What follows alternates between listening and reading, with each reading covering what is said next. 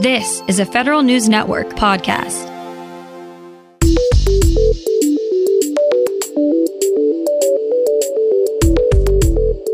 Coming up on today's Federal Newscast, Congress wants to get certain VA employees vaccinated so they can get back to business. There's congressional concern regarding the depletion of federal scientists. And a vendor used by two major government conference organizers has suffered a data breach. These stories and more in today's Federal Newscast.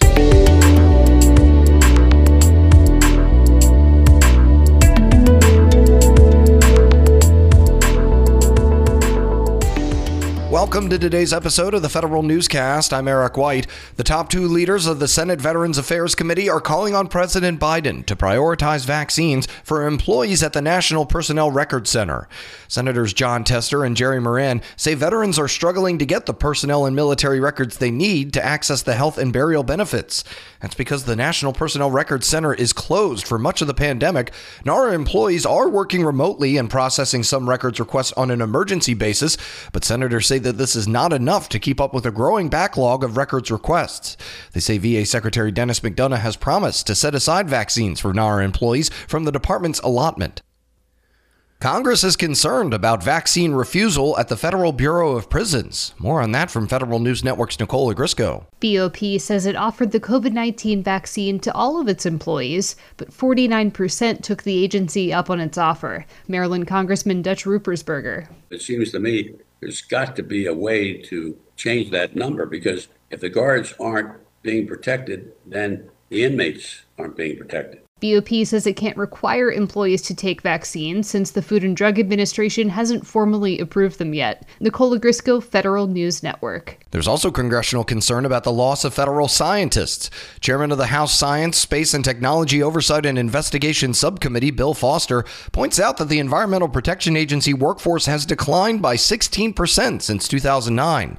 Staffing levels also declined or stagnated at other federal science agencies as well. The Centers for Disease Control and Prevention lost 187 scientific staff before the pandemic.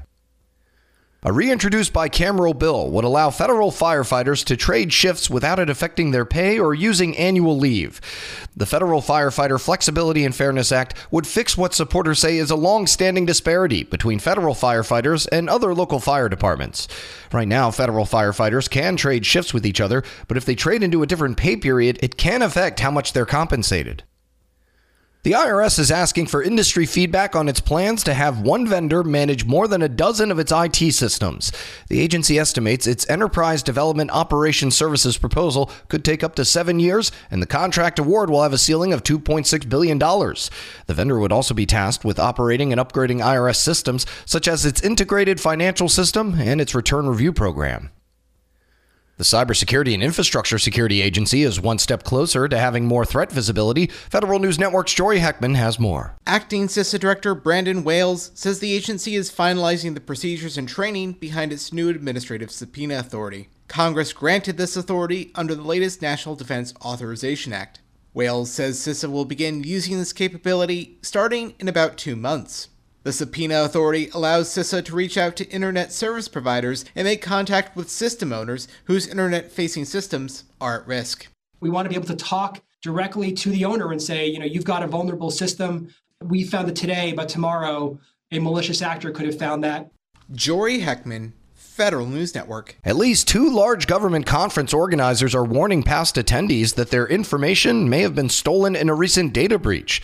AFCEA and the U.S. Geospatial Intelligence Foundation both sent email notifications saying the third party vendor they used for conference registration was the victim of a ransomware attack. That company, Spargo Incorporated, appears to have had data like names, addresses, and phone numbers taken from its database. The breach does not appear to have involved more sensitive data like credit card numbers or passwords passwords, though. The Army is giving female soldiers more time to get in shape after they give birth. More from Federal News Network's Jared Serbu. Until now, new moms were expected to meet the Army's weight and physical fitness standards within six months of having a baby. Under the new policy, they will have a full year. Women who've already had their records flagged for being out of compliance with those standards will have them removed as long as they're still within the new one year time frame. The changes apply to both the active duty force and the Army Reserve.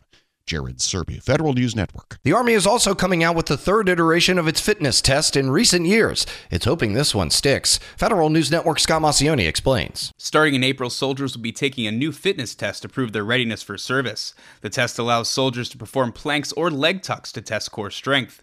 Leg tucks involve hanging from a chin up bar and bringing knees to elbows. The baseline score of the test is gender neutral, however, the tiered model takes into account differences between the two genders. The Army also recently changed its policy so that new mothers will have a year between giving birth and participating in fitness tests. The Army says the change will help keep mothers' body fat high enough for breast milk production. Scott Maucione, Federal News Network. Senators Tammy Duckworth and Mark Warner are calling on the Defense Department to develop concrete steps to tackle military family hunger. The two senators sent a letter to Defense Secretary Lloyd Austin asking DoD to consider engagement strategies with organizations addressing hunger and service member issues. They also asked that DoD look into reasons why service members might be ineligible for nutrition assistance programs. Congress is still waiting on a report from DoD on military hunger. And the Census Bureau gives an early peek at the one data set that can change the course of the nation. Federal News Network's Tom Temin has details. Voters and politicians can both preview what the Bureau calls an interactive apportionment map. That is, how the congressional districts might be divided according to the results of the 2020 National Nose Count. But you won't be able to see them just yet. Census, partly because of the pandemic, hasn't delivered the results of the 2020 count. That's supposed to occur April 30th. Meantime, the map does show districts in the century leading up to the 2010 count. I'm Tom Temin. You can find more information about these stories at federalnewsnetwork.com. Search Federal Newscast, subscribe to the Federal Newscast on Podcast One or Apple Podcasts, and stay up to date on your agency's response to the coronavirus with our coronavirus resource page. I'm Eric White.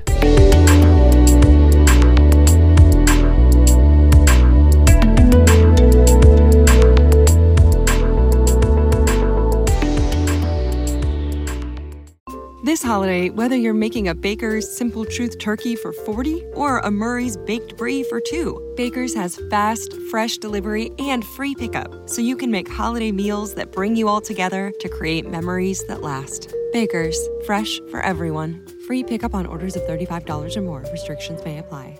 Get more ways to save at the Buy Five or More Save $1 each sale. Just buy five or more participating items and save a dollar each with card. Baker's, fresh for everyone.